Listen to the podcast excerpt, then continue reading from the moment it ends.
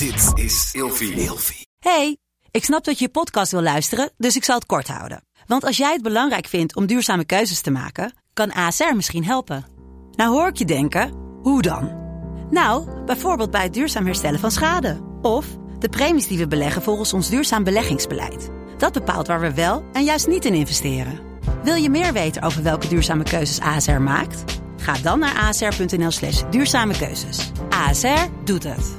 Zo, dan kan je nu lekker naar je podcast luisteren. Fuck, ik heb echt veel zorgen aan mijn kop. Jij ook? In deze podcast bespreken we al onze schaamte, eenzaamheid, issues, experimenten en gaan we op zoek naar onszelf. Samen met een gast beantwoord ik al jouw vragen. Tof dat je luistert naar Kopzorgen. Ja, welkom bij het tweede deel van deze aflevering. Ik ben hier met presentator en programmamaker Jamal Hussein. Hallo. Hey. hey, we hadden het net over best wel een uh, pittig onderwerp, namelijk uh, grensoverschrijdend gedrag. En ik had het gevoel dat we ja, de eerste aflevering niet genoeg tijd hadden om daar het hele verhaal rond te maken. Uh, ja. Want het ging over nare ervaring die jij hebt gehad met de fotograaf. Ja. En nou ja, als je het verhaal, hele verhaal wil horen, dan moet je gewoon even de vorige aflevering checken. Maar ja, ik wilde nog even vragen van hoe, hoe dan nu, zeg maar. Als iemand dus zoiets bij je doet en we hadden het over die foto's van jou die nog steeds online staan. Ja. Kan, kan je daar iets aan, aan doen? Kan je dat aanpakken, zeg maar? Uh, nou, in mijn geval denk ik, uh, ik heb natuurlijk gewoon het, het portretrecht. Dat bestaat ook gewoon. En daarnaast neem ik aan, vooral met de redenering die ik hier heb, waarom ik de foto's wil laten verwijderen, dat elk normaal persoon toch wel snapt dat dat niet oké is, dat je dat soort dingen plaatst. Dus ja, wat ik kan doen is denk ik, ik hoop dat zij zelf het licht ziet en uh, dat ik haar kan overhalen. Uh, maar anders ga ik wel echt stappen ondernemen, zodat het eraf gaat. Want ik bedoel, ik heb ook nooit toestemming gegeven om die foto's online te plaatsen. En verder, ja, als je seksueel overschrijdend gedrag ervaart, ja, hoe je ermee omgaat, dat is voor iedereen anders. En er is ook denk ik geen juiste manier om daarmee om te gaan. Dus ik denk dat je het vooral moet beseffen dat het is gebeurd, wanneer het gebeurt. Dat je je niet hoeft te schamen, dat ook jouw schuld niet is. En dat, je, nou, dat er mogelijkheden zijn om mensen uh, te laten vervolgen of uh, om je uit te spreken. Ga vooral met vrienden in gesprek. Verzoek hulp, ja. Ja, ik word hier echt ook een. Ik merk dat ik hier ook een beetje emotioneel van word. Door dat de ervaring die ik zelf heb gehad. Ik heb ook vaak het idee dat je niet door hebt dat je in die situatie zit. Van echt die manipulatie totdat je eruit stapt. En dan dat helikopter, die helikopterview hebt. En dan denk je ineens. What the fuck? Wat, ja. wat was dat? En dan kan er soms heel veel tijd overheen gaan. En ja, die tijd moet je zelf ook echt gunnen om te beseffen van wat is er nou precies gebeurd. Want sommige mensen denken dat je dat op dat moment al door had moeten hebben of zo. Ja, maar soms kan ja. iets zo snel gaan. Ja, precies. Ik heb met meerdere ervaringen dat ik nu jaren later pas dacht van wat gebeurde daar? Dat was echt niet oké. Okay. En dat ik ook gewoon wist van destijds voelde ik me ook hier heel oncomfortabel bij. Ik gaf ook meerdere keren aan dat ik dingen niet wou of mezelf on oncomfortabel erbij voelde. En precies wat je zegt, er gaat dan gewoon heel veel tijd overheen. Wanneer je uh, van de schaamte af bent, dat je je bewust bent dat het is gebeurd. Dus ja, ja, dat is natuurlijk een heel proces voor jezelf. Ja, en dat is ook een proces waar ik zelf moet ik zeggen, nog steeds in zit. Um, ik heb hier iets over gedeeld op het Instagram-account van de podcast ook, een tijdje geleden. Ook door de aflevering van Boos. Ja. Als je hem niet hebt gezien, check hem dan even. Het is echt een hele mooie aflevering. En wat um, voor post heb je geplaatst? Het was een, um, een verhaal. Dit is alweer vier jaar geleden, denk ik. En um, ik kan er dus nu niet te veel over zeggen. Ik wil eigenlijk alles natuurlijk out in die open, maar het is nog steeds bezig. En als Ja. ik nu dingen zeg, kan ik de zaak in gevaar brengen. Ja. En um, omdat ik toen terug ben gegaan naar de organisatie waar het is gebeurd na Boos, Ja. um, komen er nu, zijn er nu eindelijk stappen en wordt deze persoon waarschijnlijk ontslagen.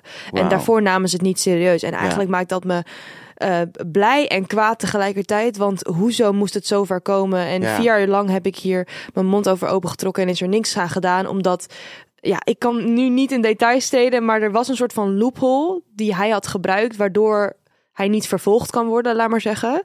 Um, en uh, ja, het was, het was gewoon een man in een hogere positie in een bedrijf. En uh, ik kreeg oprecht gevoelens voor hem, maar hij maakte gewoon misbruik van mijn vertrouwen. En we scheelden toen 12 jaar. Ja. Dus je kan je voorstellen, ik was net 18, denk ik. Ja. En ja, wat, wat weet je dan? Ja. Uh, en ik was best wel in een positie dat ik gewoon, ik was kwetsbaar en ik had niemand op dat moment. En, en hij was er toen en uiteindelijk was het gewoon.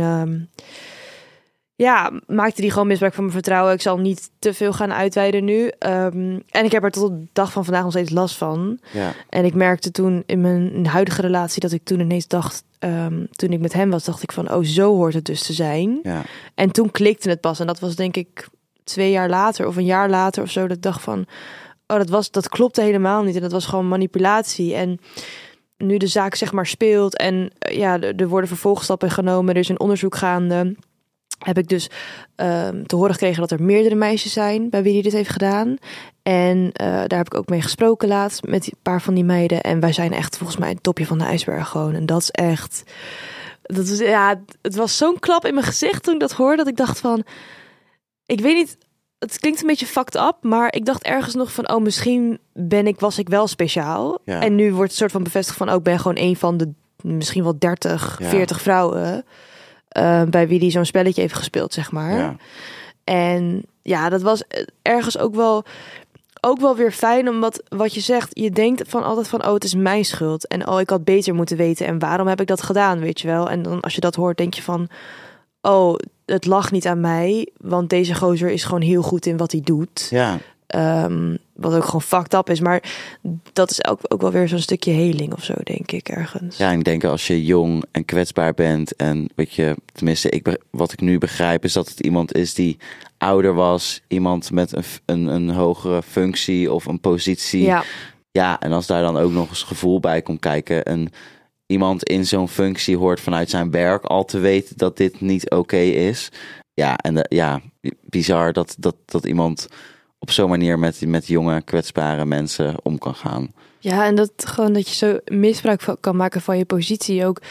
Dat ik denk van, als er gevoelens bij komen kijken, denk je ook vaak nog meer dat het jouw schuld is. Want je denkt ook van, maar ik wilde dit toch? Ja, ja, Maar iemand maakt het gewoon zo dat jij gevoelens voor diegene krijgt. ja, Omdat diegene je soort van afhankelijk maakt op een bepaalde manier. En dan is het veel gecompliceerder dan als iemand eh, ja, op je bil slaat, weet je wel. Ja. Ik bedoel, dat is me ook overkomen. Maar dan kan je het meer het- van elkaar scheiden, weet je wel. Ja. En nu was het heel vaag. Maar ja, ik ben blij dat er nu wat aan gedaan wordt. Want zulke mensen horen niet in zo'n positie te zitten. nee, En ik hoop dat ik hier ooit nog een keer echt het hele verhaal kan doen. Als het allemaal achter de rug is. pak ze. Echt. Ja, ik maar- echt. Ik, pff, maar dat, dat vind ik ook tof. En ja, ik denk dat we dat ook allebei gemeen hebben. Ik kon ook niet stoppen tot ik wist van er zijn consequenties voor deze persoon. Ja, Ik heb het ja. gevoel dat jij dat ook hebt. Ja, ja, nee, maar dat vind ik allereerst, je hoeft het natuurlijk niet te doen. Ik bedoel, eh, dat, dat sowieso, laten we dat voorop stellen. Maar het feit dat je er zo, zoveel aan doet om ervoor te zorgen dat hij er niet meer mee wegkomt, maar ook dat hij geen andere slachtoffers maakt, Maar dat is het Ehm, vooral. Dat is gewoon heel waardevol. Dus echt respect daarvoor dat je dat eh, durft en doet. Nou, ook naar jou, want jij bent echt met het hele verhaal naar buiten gekomen. Dat heb ik nog niet gedaan. Ook om ja, dat ik denk van ja, ik, ja, in hoeverre schaadt dit mij, zeg maar? Ja, ben je daar bang voor? Ja, eigenlijk wel heel erg. Omdat Waarom? ik denk van, ja, straks word ik dat ene meisje of zo, weet je wel. Terwijl, nou ja, dat ben ik blijkbaar niet. Maar ik wil niet, ja, dat hoor je ook vaak. Ik wil niet als slachtoffer worden gezien. En ik wil er wel Ja. open over zijn. Maar ik wil niet dat dat verhaal voor altijd aan mijn naam hangt of zo. Omdat Ja. ik daar niet mee geassocieerd wil worden. Snap je? Ik weet niet. Ja, maar dat is het meest. Ja, terwijl ik dat, met is jou helemaal niet heb. Ja. Dat, dat, dat je denkt dat jij dat niet aan je. Jij krijgt niets op je naam. De, de dader, degene die dit doet, die krijgt het op zijn naam. Maar wat jou is overkomen, dat zegt niets over jou. Dat is niet iets wat jij hebt gedaan. Als iemand in eerste instantie al zo nadenkt, dan ligt dat echt bij diegene zelf. Ja, maar je hoort nu ook denk ik wel aan wat ik zeg. Dat ik nog steeds die schaamte en dat schuldgevoel. Dat heb ik nog steeds niet volledig Ja. gewerkt. Dat is ook waarom ik dit nu zeg. En ik zeg niet dat anderen zich ook zo moeten voelen. Maar dit is gewoon oprecht hoe ik me voel. En ik denk dat...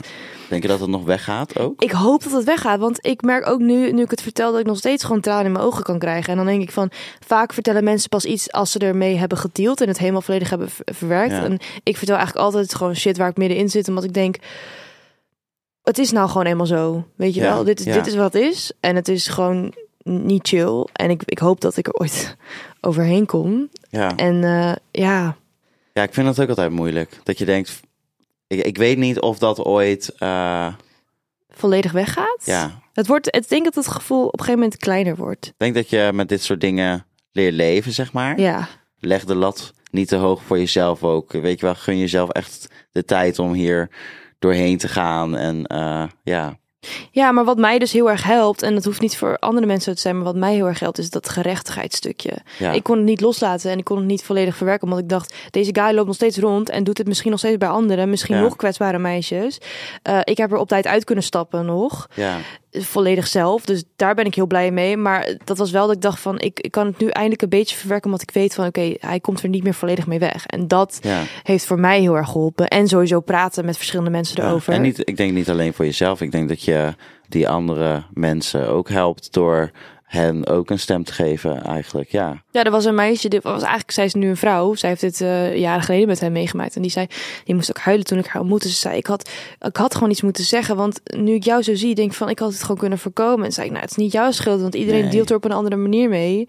Maar ik ben gewoon heel erg uitgesproken. En ik, ja, dat is toch bizar dat al, weet je wel, wat je ook ziet, dat slachtoffers, maar ook jij ook natuurlijk, je ziet dat slachtoffers zichzelf heel veel afvragen van, oh, weet je, ik Ja, wij had het kunnen voorkomen, had ik iets moeten zeggen.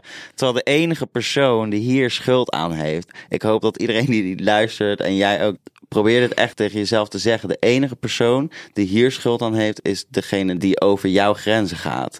En ni- niet jij. En dat is moeilijk voor jezelf te beseffen. Maar dat is echt wat je eigenlijk als basisregel voor jezelf moet blijven zeggen. Ja, om denk ik van die schaamte ook een beetje af te komen. Eh, ja. ja, ja, eens. hey, zullen we gewoon doorgaan met de volgende Ja, vraag? Want ja. ik, ik merk ook weer dat ik er helemaal klaar mee ben. Ja. Ik weet niet. eh, oeh, ik word...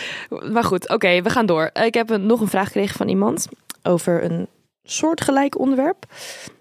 Ik vind het super moeilijk om me uit te spreken op bepaalde momenten. Er zijn genoeg situaties geweest waarin er iets gebeurde waar ik niet achter stond, maar op dat moment dat niet durfde te zeggen. Achteraf baal ik dan van mijn lafheid. Ik vind het super kut en ik wil er iets aan veranderen, maar ik weet niet hoe. Heb je hier een goed advies over? Ik denk dat dit niet per se te maken heeft met echt ongewenst zou kunnen, maar ik denk dat het meer is van je ziet iets gebeuren of je denkt Wat je niet oké vindt. of iemand zegt iets en je denkt, wat de fuck zeg jij? Maar je komt in een soort van freeze mode. Dat is hoe ik hem interpreteer nu. Ja. En je denkt, en dan zeg je niks en achteraf denk je, oh, ik had echt iets moeten zeggen of iets moeten doen. Ja. Heb jij dat überhaupt wel eens gehad? Ja, ja. Ja? Ik- ja, zijn... Zelfs iemand zoals jij die eigenlijk overal pam, pam, Ja, tuurlijk. En dat kun je ook niemand kwalijk nemen. Dat je, weet je wel, niet iedereen weet hoe je in bepaalde situaties moet handelen. Sommige mensen zijn afhankelijk van, wat je net zegt, sommige, je hebt ook te maken met eh, machtsposities. Weet je, niet iedereen durft tegen zijn baas bijvoorbeeld iets te zeggen. Dus ja, ja, ik heb dat ook. Ik denk dat iedereen dat heeft en dat het ook normaal is dat je niet weet hoe je alles perfect kan doen. Ja, denk ook dat er helemaal geen goede, eh, goede manier is. Ja, ik denk dat vaak is het ook een beetje met je eigen veiligheid. Ik, ik had laatst in Amsterdam had ik een situatie dat ik in de metro zat en er werd een transvrouw werd ja, uitgescholden door een groepje jongens. Maar het waren er echt een stuk of tien. En ze waren denk ik 16, 17, maar het waren er wel echt veel. En ik zag het gebeuren en het ging allemaal zo snel en schreeuwen, dit, dat. En ik dacht echt van, ik dacht, ik moet iets zeggen, maar ik dacht van ja, maar wat nou als ze inderdaad zo meteen op mij komen? Ja. En ik vond het echt doodeng, weet je Ja. wel. Want ja, je, je weet het niet. En toen op een gegeven moment gingen ze weg en de metro reed door. En ik zat in de metro en ik keek naar haar en ik dacht echt... Oh, ik had echt iets... Waar, ik, maar ik dacht ook, waarom zegt niemand anders? Hè, ben ik de enige die Ja. dacht van... En toen ehm, ben ik uiteindelijk naar haar toe gegaan. En toen hebben we samen aangifte gedaan. Dus dat, ik dacht, kijk, ik heb tenminste nog wel iets kunnen betekenen. Maar dan voel je daarna zo... Ja, wat, wat, wat hij of zij in deze vraag ook zegt, zo laf. Dat je denkt van... Nou, ik sowieso al top dat je überhaupt mee bent gegaan om aangifte te doen. Want ik dacht, dat is ik- al Ja, iets. daarmee, daarmee help je ook, hè. Maar ja, wat, wat ik net ook al zei, in de ideale wereld staan we allemaal voor elkaar op natuurlijk. En ik moedig ook, ook aan om te doen. Maar ja, let wel op je eigen veiligheid. En ik snap ook heel goed dat je niet altijd weet hoe je eh, moet reageren. Ik heb gewoon vanuit vroeger, vanuit mijn jeugd, heb ik gewoon heel erg geleerd wat er gebeurt als je niet voor jezelf opkomt. En ik denk dat ik daardoor ook gewoon in de afgelopen jaren daar harder in ben geworden. Van hey, weet je, als ik niet mijzelf uitspreek, dan zit ik ermee. Die persoon komt ermee weg en leert er ook niet van. Dus wat haal ik eruit dat ik nu niks zeg? Ja, dus ik durf dan dat risico te nemen, omdat ik, eh, ja, ja, dat, dat wil ik gewoon. Eh, maar wat ik net al zeg, ja, voel je niet verplicht. En het is je ook, ja, het is heel goed te begrijpen dat je niet altijd weet hoe je een situatie moet oplossen. Nee, tuurlijk voel je niet verplicht, maar ik zou het wel tof vinden als meer mensen dat zouden doen. Want uiteindelijk daarna ben ik ook de enige die naar haar toe liep. En toen dacht ik echt, "S- heeft niemand dit door of Ja. zo? En ik, het maakte me best wel pissig dat ik dacht van, als je dit wel ziet en je keert je rug ervan weg, dan denk ik ook van, ja, ja. Kijk, als je het uit veiligheid doet, dan snap ik het. Ja, snap je een beetje wat, wat ik bedoel? Ja, ja, ja, het is ook gewoon een beetje frustrerend af en toe. Het is heel, heel frustrerend. Ja, tuurlijk. En wat ik net al zeg, het liefst doe je wat. Maar ja, eh, je moet je ook voorstellen dat het niet altijd kan. Uh, maar ja, ik raad altijd aan in zo'n situatie bijvoorbeeld waar jij destijds in zat. Weet je, spreek mensen aan die ook in een coupé zitten. Of Ja. je hebt bijvoorbeeld, je ziet een coupé-nummer. Je hebt een 06-nummer. Zoek dat even op voor de luisteraars. Kun je gewoon googlen. Het is een WhatsApp-nummer van NS. Daar kun je gewoon naartoe appen. Ik zit in dit treinstel. Ik voel me onveilig. Of ik word lastiggevallen. En dan worden, wordt dat ook doorgespeeld. En dan komen ze je ook helpen. Weet je, dus dat soort tips kan ik alleen maar meegeven. Ja. En hoe je daarop reageert, ja. Ik bedoel, ik heb ook wel eens in een situatie gezeten, weet ik nog heel goed. Ik denk dat ik 13, 14 was. Toen ging ik s'avonds, s'nachts naar huis. Um, en toen fi- fietste ik voorbij een, een man die een vrouw probeerde de bosjes in te trekken. Nee. Um, ja, Holy shit. ja, ik was natuurlijk hartstikke bang. Dus ik dacht eerst, ja, kut, wat moet ik doen? Ik begin zelf als kleine jongen helemaal niks tegen zo'n grote vent. Dus ik ben rond gaan fietsen en heb op een gegeven moment tegen allemaal mensen heb ik geschreeuwd van meneer, help alsjeblieft. Er wordt een vrouw daar gewoon het park ingetrokken. En mensen negeerden me gewoon. Nee. Ik klopte op de auto's van meneer, alsjeblieft, kom me helpen. Niemand eh, reageerde. Ja, en toen ben ik in mijn eentje teruggegaan eh, naar dat park. Ja. En toen zag ik ze staan. Ja, en nou, ik kreeg gewoon te zien hoe die ook gewoon een volle vuistslag in hun gezicht eh, eh, gaf. En toen ben ik dus, nou, heb ik gevraagd van wat is aan de hand? Stop hiermee. eh proberen te bemiddelen. En toen, ja, die vent die werd zo kwaad op mij. Die, die kwam ook op mij af op een gegeven moment. Ja, en toen ben ik weer in paniek weggefietst. En toen heb ik 112 gebeld van wat moet ik doen? En toen zijn ze daar naartoe gegaan. Maar de volgende dag werd ik als, als jongen gebeld van... nou, er zijn wel wat dingen gebeurd daar. En zou je willen getuigen? En toen heb ik nee gezegd. Omdat ik zo bang was voor die man. Hij woonde in mijn buurt. Ja, en als kind dacht ik ook van... oh nee, mijn ouders die komen er straks achter... dat ik ook uh, met de politie in aanraking ben gekomen en zo. Dus ja, ik was ook heel bang. Maar ja, precies wat je net zegt ja, hoe reageer je op zo'n moment? En ook al heb je opties door bijvoorbeeld omstanders aan te spreken, zij helpen ook niet altijd. Weet je, dus dat soort situaties zijn gewoon complex. Wat ik net al zei, in de ideale wereld helpen we elkaar allemaal. Maar doe het vooral veilig. Nou, ik vind het nog heel wat dat jij als jonge jongen gewoon daar überhaupt heen bent gegaan. En mensen, dat is zo. Ja. Want je had ook heel hard weg kunnen fietsen. En dat had ik ook ergens wel begrepen. Want het is gewoon tering eng. Nee, maar nog steeds voel ik me nog altijd schuldig, Schuldig. tegenover die vrouw. Van wat is er daar gebeurd? En ik had gewoon moeten getuigen voor haar. Maar dan heb jij eigenlijk precies hetzelfde waar we net over hadden. Dat jij zei, eigenlijk is het is de dader schuld. Ja. Maar toch voel jij je schuldig, Ja. omdat je toch ergens dat je verantwoordelijk voelt Ja. voor wat er is gebeurd. En ondertussen besef ik me wel van ja, hallo, je was 14 jaar, twee koppen, eh, twee koppen kleiner als die gast. Neem jezelf dat niet kwalijk. Maar ja, dat is wel iets wat je voelt. Het is alleen, wat ik net al zei, haal die regel gewoon echt bij je, in je hoofd.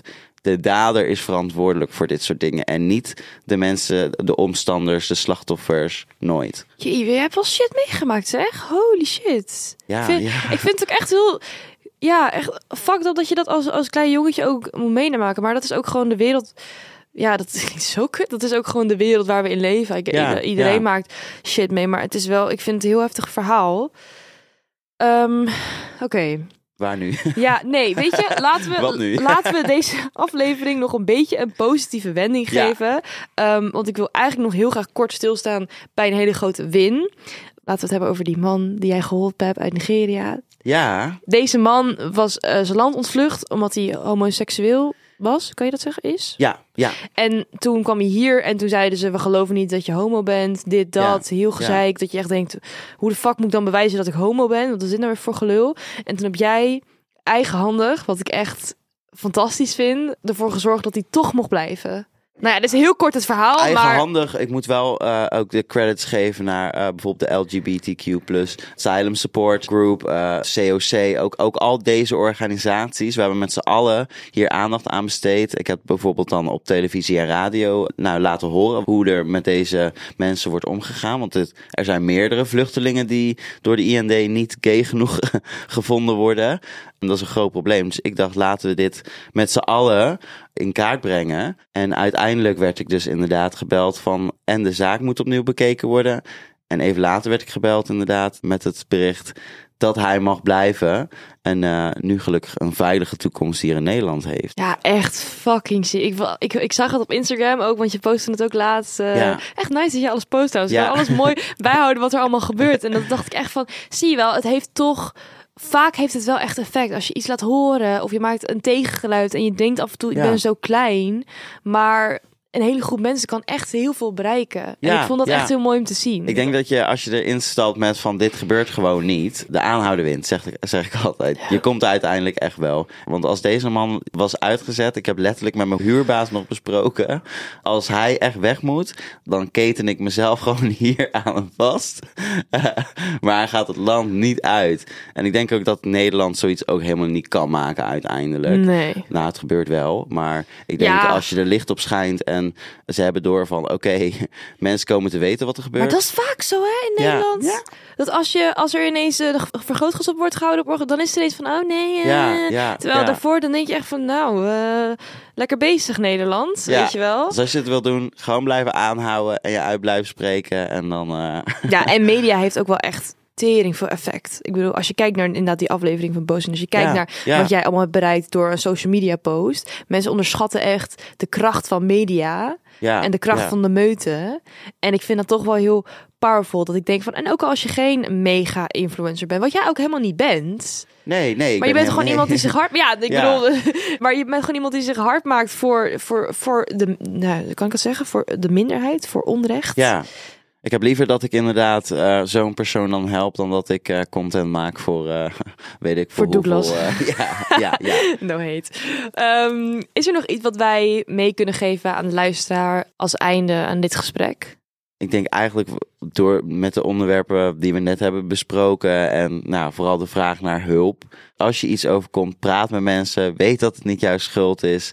Als je googelt, dan heb je genoeg instanties waar je vrijblijvend gratis naartoe kunt bellen, anoniem, om advies te vragen, om hulp daarbij te krijgen. Ook als je ongedocumenteerd bijvoorbeeld in Nederland woont, zijn daar organisaties voor. Als je LGBTQ plusser bent, daar heb je ook speciale organisaties voor. Dus denk niet dat er geen opties zijn. Google het en wie weet vind jij iets wat goed bij jou past en kun je toch beginnen aan een verwerkingsproces. Ja, ik denk dat dat heel belangrijk is. Ik denk dat wij daar allebei nog steeds ergens een beetje in zitten als ik dit gesprek zo. Ja. Uh, en dit gesprek helpt daar ook alweer bij. Dat stukje heling en met elkaar delen en ervaringen uitwisselen. Ja, ik hoop dat het voor de luisteraar, de mensen die hiermee te maken hebben gehad, ook ja, misschien een stukje heling is. Of in ieder geval het gevoel dat je niet alleen bent. En wat je maar ook zegt, wat ik in de vorige aflevering ook zei. De Alles Oké supportlijn. Als je tussen de 18 en 24 jaar bent en je wilt ergens over praten. Anoniem, gratis. Je kan bellen en chatten. Dan is dat een hele goede optie. Ik wil hem voor nu afsluiten. Ja, bedankt.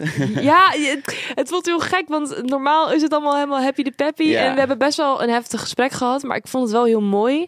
En ik vond het ook heel mooi, het perspectief wat jij bracht dat je elke keer bleef zeggen van, maar je hoeft dit niet te doen, hè? Je, vooral wat wij zeiden van, maar dit geldt niet voor iedereen. En ja, ja. Het, iedereen deelt er op een andere manier mee. En ik ben heel blij dat jij dat, dat perspectief bracht. Want ik kan af en toe best wel zeggen van, nee, het moet zo en dit en dat, weet je wel. Dus ik hoop dat we... Ja, maar dat is het ook. Wij zijn natuurlijk mensen die ons graag uitspreken. daarvoor inzetten en uitspreken. Maar ja, maar dat hoeft niet. Die verplichting voelen heel veel mensen. Alleen, ik snap heel goed dat je in verschillende situaties kan zitten waardoor je dat niet kan of niet durft of niet wil. Uh, ja, ja, dat, wil ik ook nog echt even zeggen. Ik kan soms heel erg overkomen van dit, dat. Maar inderdaad, als jij je daar niet comfortabel bij voelt, doe het vooral inderdaad niet. Maar weet dat er wel mensen zijn die naar je willen luisteren. als je stem altijd. laten horen. Ja. Dankjewel. Ik vond het heel fijn dat je er was. Ja, jij ook bedankt voor uh, mij te ontvangen en je openheid. Uh. Ja, wij gaan nog wel even nakletsen hierna, ja, toch? Even gezellig. en voor de luisteraar, bedankt voor het luisteren allemaal. En tot de volgende aflevering.